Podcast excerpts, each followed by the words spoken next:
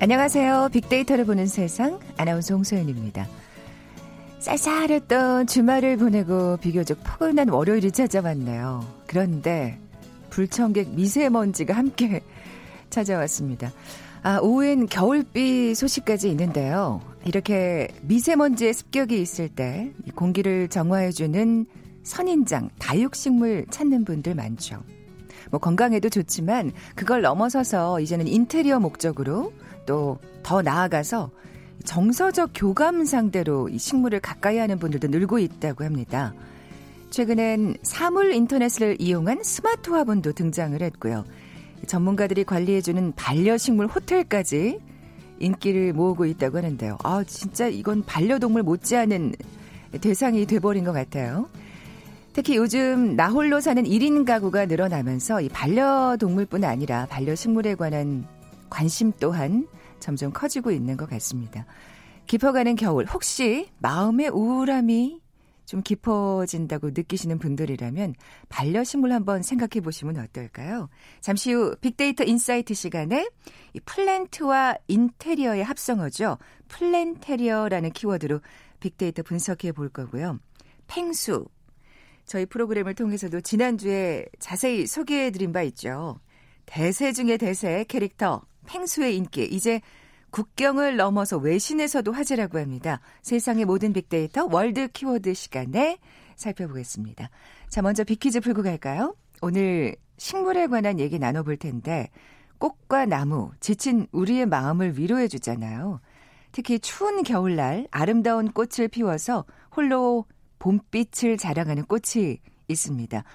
어, 지금도 남녀캔 이 꽃이 만개해서 신안군에서는 다가올 13일부터 축제가 시작될 예정이라고 하네요. 이 꽃 되게 붉은 빛이죠. 근데 홍도와 검은도에는 흰 꽃도 있고요. 또 검은도와 울릉도에는 분홍 꽃도 핍니다. 꽃말. 아, 진짜 예쁜 꽃말이었네요. 진실한 사랑, 겸손한 마음, 그대를 누구보다도 사랑합니다. 이고요. 아주 강력한 힌트 하나 드릴까요? 얼마 전 막을 내린 이 공효진 씨 주연의 인기 드라마에서도 이 꽃의 이름이 등장을 했었죠. 보기 드립니다. 1번 눈꽃, 2번 찔레꽃, 3번 동백꽃, 4번 웃음꽃. 오늘 당첨되신 두 분께 커피와 도넛 모바일 쿠폰 드립니다. 휴대전화 문자 메시지 지역번호 없이 샵 9730, 샵 9730. 짧은 글은 50원, 긴 글은 100원의 정보 이용료가 부과됩니다. 방송 들으시면서 정답과 함께 다양한 의견들 문자 보내주십시오.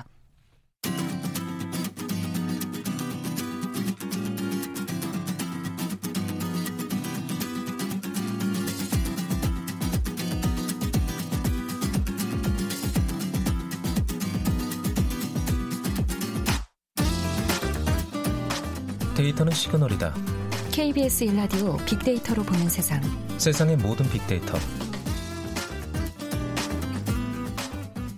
궁금했던 모든 화제와 이슈를 빅데이터로 분석해보는 시간이죠. 세상의 모든 빅데이터.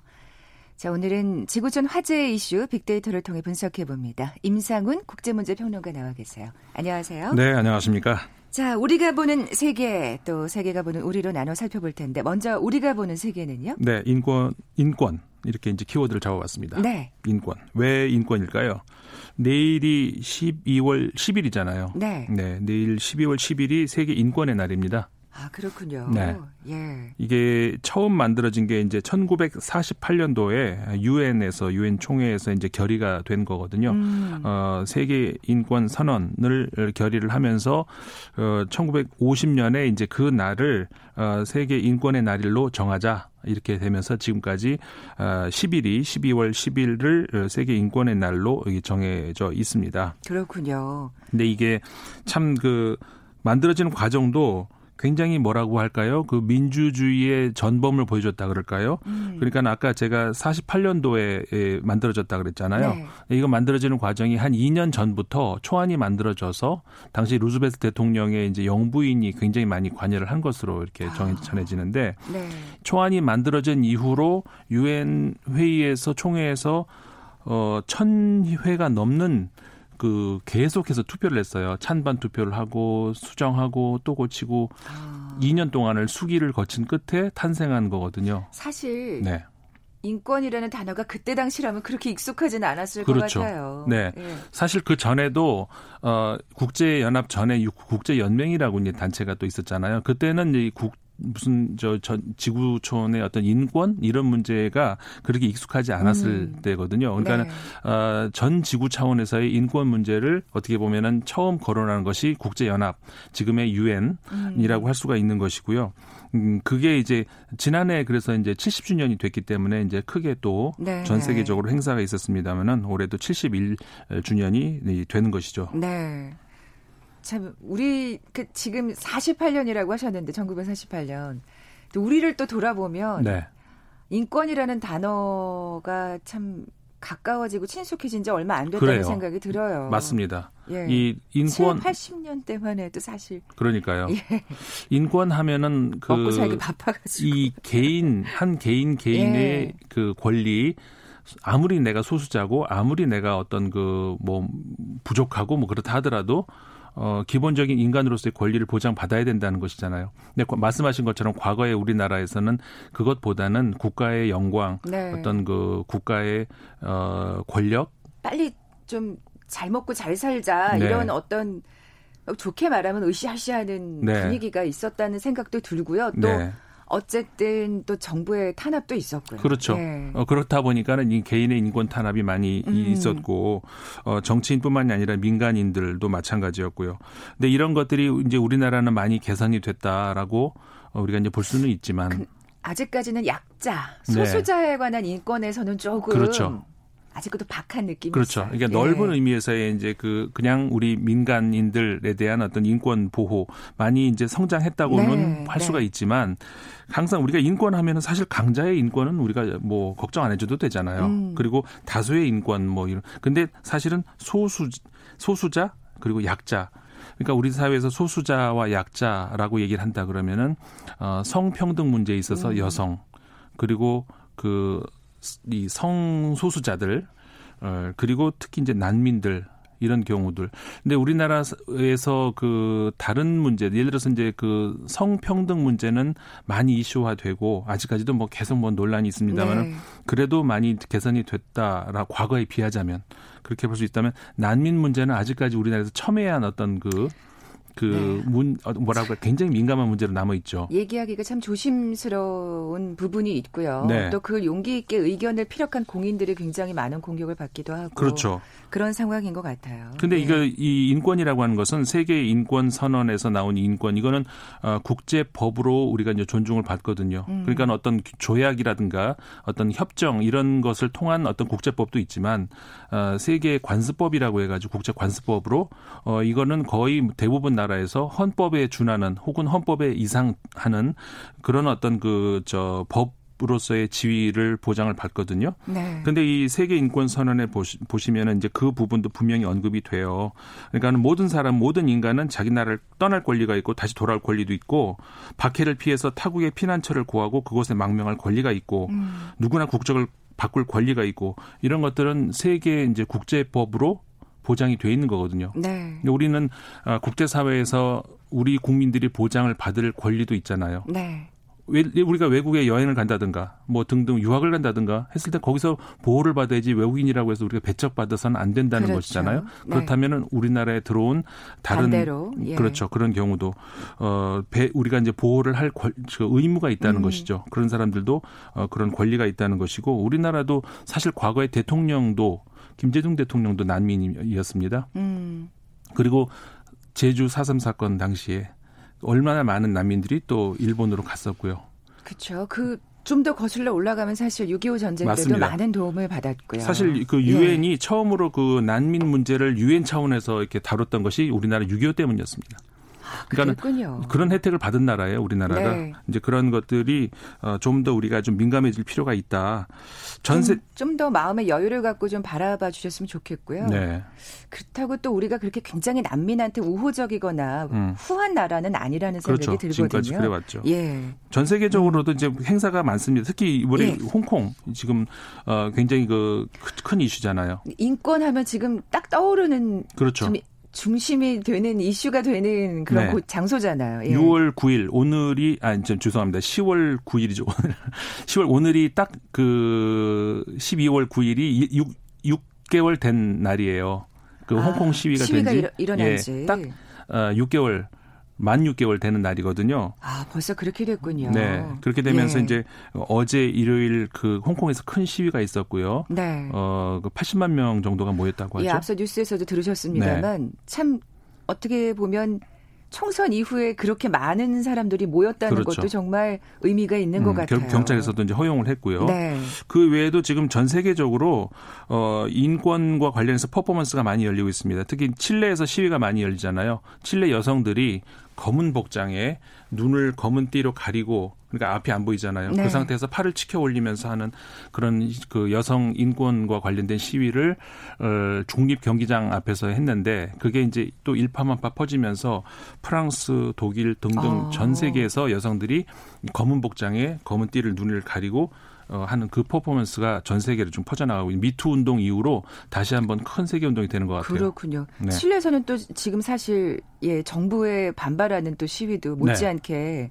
격화되고 있는데 네, 어, 또 그런 또 시위가 있었군요. 네, 네. SNS 상의 반응은 어떻습니까? 최근 한 달 동안 인권과 관련해서요, 이게 관- 연관 검색어들을 보면은 어, 이, 아직까지도 첨예한 그 어떤 그, 뭐, 민간 문제일 수도 있습니다만, 네. 조국 전 장관 관련해서가 뭐 굉장히 많습니다. 11만 2,253건이, 에, 저, 연관 검색으로 나왔고요. 그러니까 인권 하면은, 어, 조국, 수사, 장관, 가족 이런 말들이 이제 연관 검색어로 검, 저, 검색이 되고요. 아직까지도 그렇군요. 네. 예. 그 다음으로 많이 되는 것이 당연히 여성, 여성, 여자 이것이 6만 6,543건으로 그 뒤를 이루고 있습니다. 네. 자, 이번엔 조금 재미난 또 가벼운 얘기를 좀 해봐야 될 것 같아요. 네. 세계가 보는 우리 키워드가 팽수입니다. 네, 그렇습니다. 아니 지난주에도 팽수 다뤄주셨다면서요. 네. 네. 근데 이제 우리나라에서도 워낙 그렇지만 이게 워낙 우리나라에서 이제 돌풍을 일으키다 보니까 전 세계에서 외신들도 보도를 하기 시작을 했어요. 아니 그럴 수밖에 없는 게 네. 사실은 어 이게 또 아기 상어에 이은 네. 전 세계 맞아요. 인기 캐릭터가 되나 뭐 이런 생각 하실 네. 것 같은데. 그렇죠. 네. 그 디플로매트라고 하는 그, 그, 전 세계 사건들 다루는 그 외교 전- 전문지인데 여기서 최근호에 제2의 악, 아기 상어가 될 것인가. 아 그랬군요. 예, 이런 타이틀로 기사가 나왔었어요. 네. 사실 아기 상어 하면 이번에 미국 야구 월드 시리즈에서 우승한 워싱턴 팀 같은 경우에 그 팀을 어떤 상징하는 노래까지 될 정도 아, 중독성 있죠. 뚜루루뚜. 뚜루뚜뚜루 baby shark 뚜루뚜뚜루 어, 이렇게 하잖아요. 아 그렇군요. baby 애- shark라고 하는군요. 이게 지난번에 제가 작년에도 한번 이 저 빅데이터에서 아기상어를 다룬 적 있었는데 네. 어 아이들이 너무 들으니까 엄마들은 이제 귀가 아프다고 그럴 정도로 어마어마하게 아. 이제 전 세계적으로 네, 네. 예, 히트를 쳤던 캐릭터인데 이 아기상어를 과연 넘을 것인가 아니면 제2의 아기상어 될 것인가 이게 관심이 이제 가기 시작한다는 거예요. 조금 다른 것 같긴 해요. 달라요. 펭수는 네. 아기들을 위한 캐릭터만은 아니거든요. 예. 예. 그리고 이제 그 전에도 우리가 이제 둘리라든가 또 뽀로로 우리 음. 뽀통령이라고 하는 뽀로로 진짜 인기 많았죠. 예. 또. 예. 이건 초등학생들의 대통령이라고 그랬죠. 럴 정도로. 예. 근데 이런 캐릭터들과 지금 이 어, 팽수가 좀 다른 점은 말씀하신 것처럼 완전히 아동만을 위한 것이 아니다라는 그게 음. 외신들도 그렇게 보더라고요. 아, 그, 그 다, 이미 다 잘 알고 있네요. 펭수의 예, 예. 캐릭터에 대해서. 아무래도 예. 기자들이 보도를 하려면 조사를 했겠죠. 네, 네. 그러니까 과거에 이제 둘, 둘리나 뽀로로 이런 건 정해진 캐릭터 안에서 그 안에 정- 정해진 대사로 하잖아요. 근데 이거 팽수는 그 즉흥적으로 이렇게 받아치는 그 능력이 탁월한 그렇죠. 외교부 장관을 만나가지고 여기 대빵이 누구예요? 한다던가. 굉장히 어른스럽게 얘기하는 예. 그러니까 캐릭터잖아요. 이게 이 팽수의 경쟁력을 그 아동을 상대로 하는 것이 아니라 어 구매력을 가지고 있는 20, 30대 이들에게 캐릭터가 인기가 많다는 음. 그 점을 주목을 하더라고요. 그렇군요. 그러다 보니까는 부가 산업 이것을 이용한 어떤 그 다른 캐, 이 캐릭터로 예, 결부가 되는 뭐 상품들 있잖아요. 네. 그쪽으로 어, 가능성이 높다. 아. 뭐 이런 것이 이제 과거에 아동용 상품뿐만 아니라 네. 성인용 어떤 뭐 상품 뭐뭐 뭐가 있을까요? 전 잘 모르겠습니다만 여성들이 자주 쓰는 이제 뭐 머리핀 뭐 이런 것들도 되게 수도 아니 있겠죠. 저는 지금 얘기 들으면서 딱 떠오르는 생각이 왜그 성인용 토크쇼 같은 네. 코미디 프로 예. 외국의 코미디 프로에 나가면 예. 펭수가 히트를 치지 않을까? 그러니까요. 우리나라 이미 그 방송에도 여기저기 많이 나왔다면서요. 네, 네. 어, 저는 방, 그런 걸 잘 보진 않았습니다만. 전 방송국을 다 돌아다니고 있어요. 어, 아, 그러니까 이제 그런 얘기도 나와요. 네. 그 방송국을 가서 방송국 사장 이름을 뭐 막 한다던가. 네, 네, 네. 방송국 사장 이름 되면 그게 누군데요? 막 이런다던가. 나는 모르는데 이거. 어, 막 그런 거. 그리고 블룸버그 기자 한 명이 어, 트위터에 글을 올렸어요. 한번 그 외교부 그때 아마 그 같은 날인 것 같은데 외교부를 찾아가지고 이제 그 안을 휘젓고 돌아다니는데 그걸 보면서 블룸버그 기자가 너무 신기한 모양이었겠죠. 네, 네. 그거를 자기 트위터에다 올렸어요. 아, 그랬더니 그걸 보고서 어 우리나라 주한 그 BBC 특파원이 로라 비커 특파원인데 그분이 다시 또 자신의 트위터에다가 여기서는 팽수가 스타야. 라고 올리면서 어, 전 세계 외신 기자들 사이에서도 이, 이 팽수가 팽수의 존재, 그다음 팽수의 어. 인기 이런 것들이 점점 알려지고 있는 상황입니다. 네. SNS 상의 반응은요. SNS 상의 방에서는 당- 이 연관 검색어가 얼굴 이런 검색어가 압도적으로 많았습니다. 아, 근데 얼굴이 팽수의 얼굴을 물론 얘기하는 거겠죠. 또 얼굴이 좀 특이한가요? 혹시 또 그 안에 들어가 있는 그 아, 인물을 또 궁금하다. 가리키는 건 아닐까요? 지금 그 안에 있는 분이 누군지 모른다면서요. 아, 근데 또 뭐 인터넷상으로는 뭐 음, 이런 퍼다하게 인터넷 퍼져 있다고 뭐 수사관들이 또 저는, 예, 어. 확인은 못했습니다만 저도 뭐 그리고 뭐 예. 느낌 그리고 사람 이름이 특정 인물 이름이 있긴 있더라고요. 네. 뭐 등등 이런 것들이 그 연관 검색어로 최근 그 한 달 동안에 굉장히 많이 나오고 있었습니다. 네. 과연 제2의 아기 상어가 될 수 있을지 좀 지켜보겠습니다. 네. 지금까지 임상우 국제문제평론가와 함께했습니다. 고맙습니다. 네, 고맙습니다. 잠시 정보센터에 들은 뉴스 듣고 돌아올게요. 자유한국당 새 원내대표에 심재철 의원, 정책위 의장에 김재원 의원이 당선됐습니다. 자유한국당을 제외한 여야 4 플러스 1 협의체가 오늘 국회 본회의에 내년도 예산안과 선거법 개정안, 사법개혁 법안 등 패스트트랙 법안을 모두 상정하기로 했습니다. 더불어민주당 이해찬 대표가 자유한국당 신임 원내대표 선출과 관련해 예산안과 선거법 등을 본회의에 상정해 처리할 예정이지만 최후의 순간까지 대화와 타협의 끈을 놓지 않겠다고 말했습니다. 자유한국당 황교안 대표는 새로 선출된 원내대표와 관련해 신임 원내대표단은 패스트트랙 2대 악법을 막아내고 친문 3대 농단과 관련해 강력한 대여 투쟁을 전개해야 한다고 강조했습니다.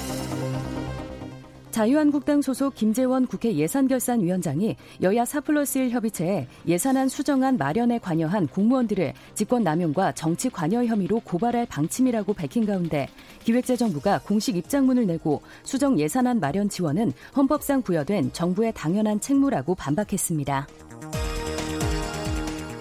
로버트 오브라이언 미국 백악관 국가안보 보좌관은 현지 시간 8일 북한이 서해 위성 발사장에서 중대한 시험을 했다고 발표한 것과 관련해 만약 핵실험을 다시 시작할 준비를 하는 것이라면 그것은 북한 측으로서는 실수가 될 것이라고 말했습니다. 유재수 전 부산시 경제부시장 감찰 무마 의혹을 수사 중인 서울 동부지검이 김경수 경남도지사를 소환 조사했습니다. 지금까지 헤드라인 뉴스 조진주였습니다.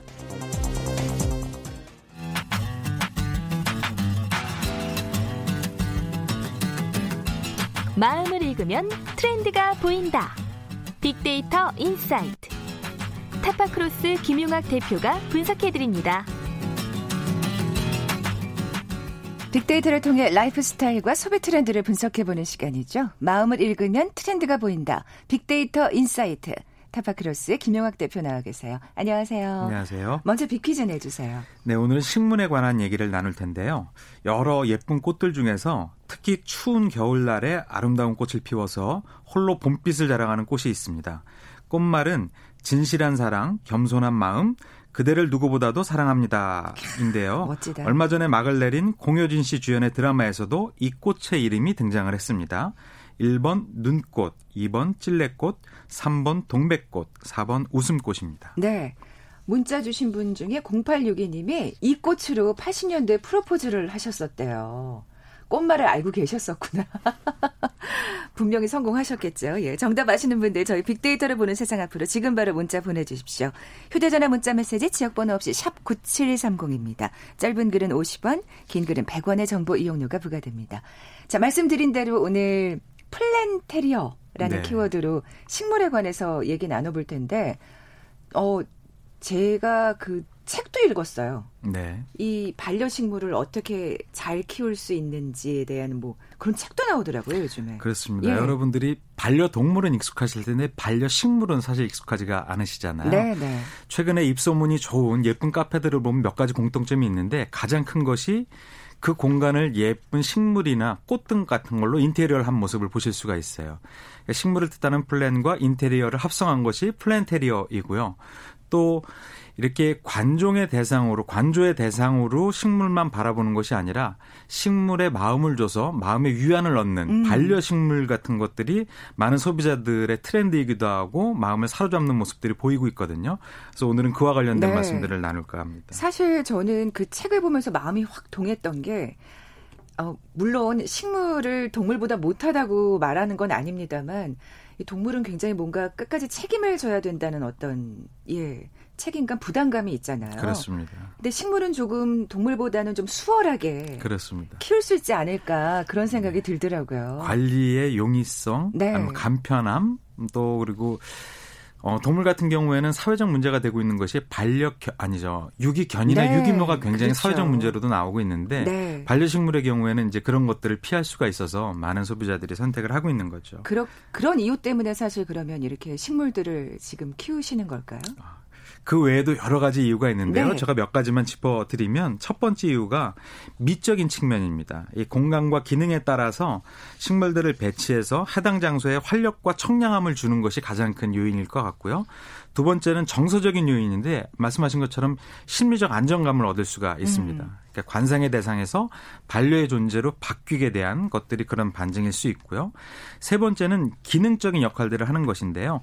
공기 정화 효과나 전자파를 차단하거나 어, 이거 중요하죠. 네, 산소와 습기의 공급 같은 것들. 오늘 같은 경우도 대기 중에 미세먼지 농도가 굉장히 높아서 문제가 되고 있는데 네. 그런 부분의 위협으로부터 이런 식물들이 그런 위험을 저감시켜 줄 수 있는 기능적 역할들을 하기 때문에 어, 많이 이용들을 하고 계시고요. 네 번째는 예쁜 카페를 찾아서 이 힐링을 하거나 혹은 더 나아가서는 자신의 집 가운데에 홈카페를 만들어 놓는 분들이 굉장히 많으시잖아요. 그렇죠. 요즘에 어, 집에서 또 커피 내려 드시는 분들 정말 많고요. 그렇습니다. 예. 그랬을 때 수월하게 장식하고 저렴한 병으로 장식할 수 있는 대상이 식물이 되는 것이죠. 네, 그런 이유 때문에 요즘 또 식물들을 찾고 계시는 거군요. 그럼 뭐그 관련 통계나 설문조사도 굉장히 많을 것 같아요. 최근에. 그렇습니다. 네. 어, 빅데이터를 통해서도 관련 내용들이 확연하게 드러나는데요. 어, 2018년도에는 이 반려식물이나 플랜테리어 관련된 담론이 약 15만 건이었는데 올해 같은 경우에는 12월 6일 기준으로 35만 건입니다. 2016년 2017년도에 4만 건에 비교해서는 무려 6배가 증가할 와, 정도로 예. 많은 분들한테 관심을 얻고 있기도 하죠. 또 시장조사 전문 기업은 엠브레인이 전국의 만 19세부터 59세의 성인 남녀 1000명을 대상으로 반려식물에 관한 설문조사를 한 적이 있는데요. 응답자의 58% 가 식물을 키우고 있다고 답하셨고요. 27%는 현재는 아니지만 과거에 식물을 키워본 경험이 있다고 얘기를 음. 했습니다. 또 응답자의 42%는 반려식물이라는 표현에 공감한다고 하고요. 네. 어, 식물을 키우는 사람의 74%는 주변 사람들한테 식물을 키우는 것을 적극 추천하고 싶다라는 의향을 밝힌 적도 있습니다. 음, 그만큼 그러니까 반응이 좋다는 지금 얘기잖아요. 그렇습니다. 예. 다른 지표로도 나오는데요.